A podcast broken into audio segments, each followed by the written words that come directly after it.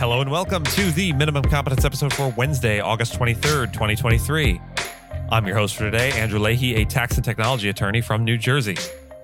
In today's episode, we have Perkins Coie sued over diversity initiatives, former head of JP Morgan's precious metals trading desk sentenced, West Virginia is denied cert in a CFPB case, Meta is in trouble in Norway, and WGA strike updates. Let's strike while the news is hot and forge knowledge from today's legal news. On this day in legal history, August 23, 1927, Nicola Sacco and Bartolomeo Vanzetti were executed in the United States. They were Italian born American anarchists who were controversially convicted of murdering a guard and a paymaster during an armed robbery in 1920. Their trial and execution sparked protests and debates about the justice system, immigration, and political radicalization. Even at the time, many were critical of the trial and its outcome, including Felix Frankfurter, who was at the time a professor at Harvard Law School and would go on to be appointed to the Supreme Court by Franklin Delano Roosevelt. The trial of the Italian anarchists continues to be a subject of interest and debate, particularly regarding their guilt in armed robbery and murder. They were accused of killing two men during a robbery at a shoe factory, but there was no solid evidence linking them to the crime. Their arrest and trial occurred during a period of intense social unrest in the U.S. known as the Red Scare, marked by anti immigrant sentiment and a fear of radical ideologies. The trial was heavily influenced by their anarchist beliefs and immigrant background, leading to their conviction on July 14, 1921. The proceedings were considered unfair as the trial judge had sole authority over motions for a new trial and appellate rules limited review of evidence. Sacco and Vanzetti were executed on August 23, 1927, in a case that has since inspired various works of art and literature. The story serves as a reminder of the importance of a fair legal system and the dangers of prejudice and fear in the administration of justice. Edward Blum's anti affirmative action group, the American Alliance for Equal Rights, has sued law firms Perkins Coie and Morrison Foerster, alleging that their diversity fellowships are unlawful following the U.S. Supreme Court's decision to overturn affirmative action.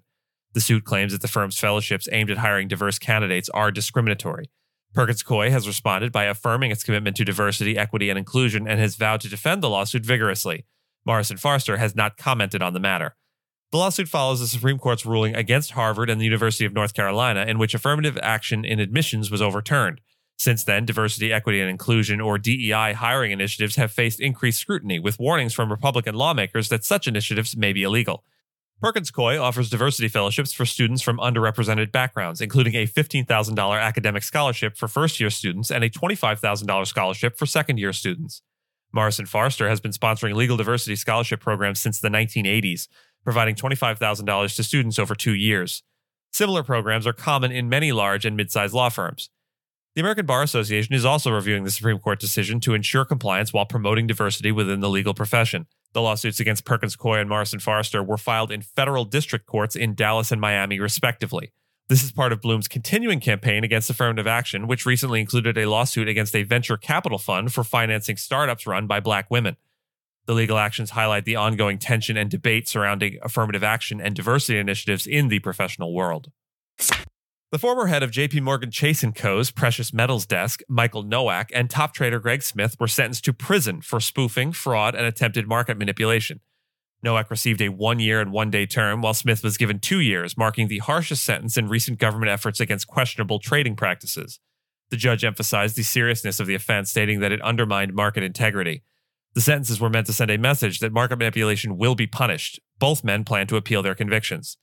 The case is part of a broader crackdown on illegal spoofing, where traders place and quickly cancel bogus orders to manipulate prices. Smith and Nowak used this technique to manipulate gold and silver prices from 2008 to 2016. Convictions in this case follows a series of wins by prosecutors against some of Wall Street's biggest banks. In 2020, JP Morgan agreed to pay $920 million to settle related allegations, the largest fine for market manipulation since the 2008 financial crisis. Witnesses, including three former team members who pleaded guilty, testified against Nowak and Smith, describing how they placed huge orders they never intended to execute.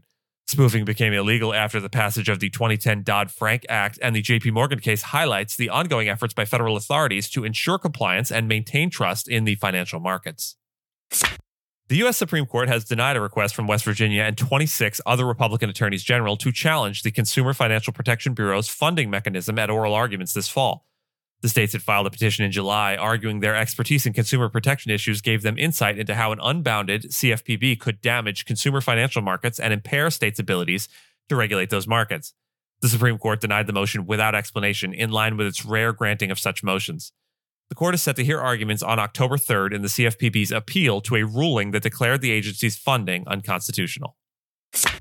Meta Platforms, the owner of Facebook and Instagram, has been accused of breaking European data privacy rules in Norway, according to the country's data regulator, Datatilsynet. The regulator has imposed a fine of 1 million crowns or 94,145 US dollars per day since August 14th for breaching users' privacy by harvesting data and using it for targeted advertising.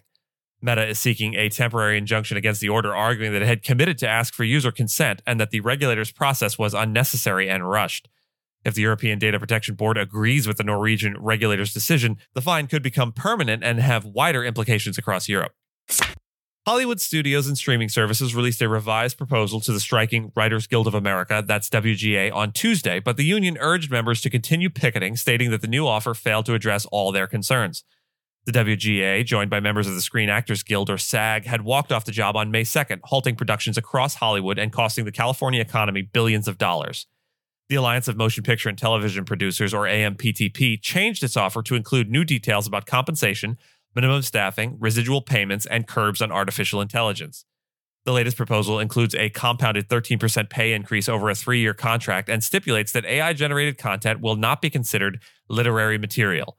Streaming platforms also offer to provide the WGA with confidential quarterly reports on the total number of hours viewed for each made for streaming show. AMPTP President Carol Lombardini expressed commitment to ending the strike and hopefulness that the WGA would work towards resolution.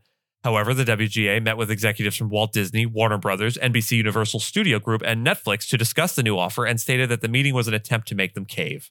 The union explained why the offer fell short and, quote, failed to sufficiently protect writers from the existential threats that caused us to strike in the first place. Despite this, the WGA plans to continue picketing and will share more details on the state of the negotiations with its members soon. And with that, I thank you so much for listening to Minimum Competence, your daily news podcast for lawyers. If you're looking for more than Minimum Competence, links to further reading on all the topics touched on today are in the show notes. If you have any questions or story suggestions, you can find us on Mastodon on the esq.social instance. I'm at Andrew, and my co host Gina is at Gina. The views, thoughts, and opinions expressed in this podcast are those of the host and do not represent those of any organization we may be affiliated with.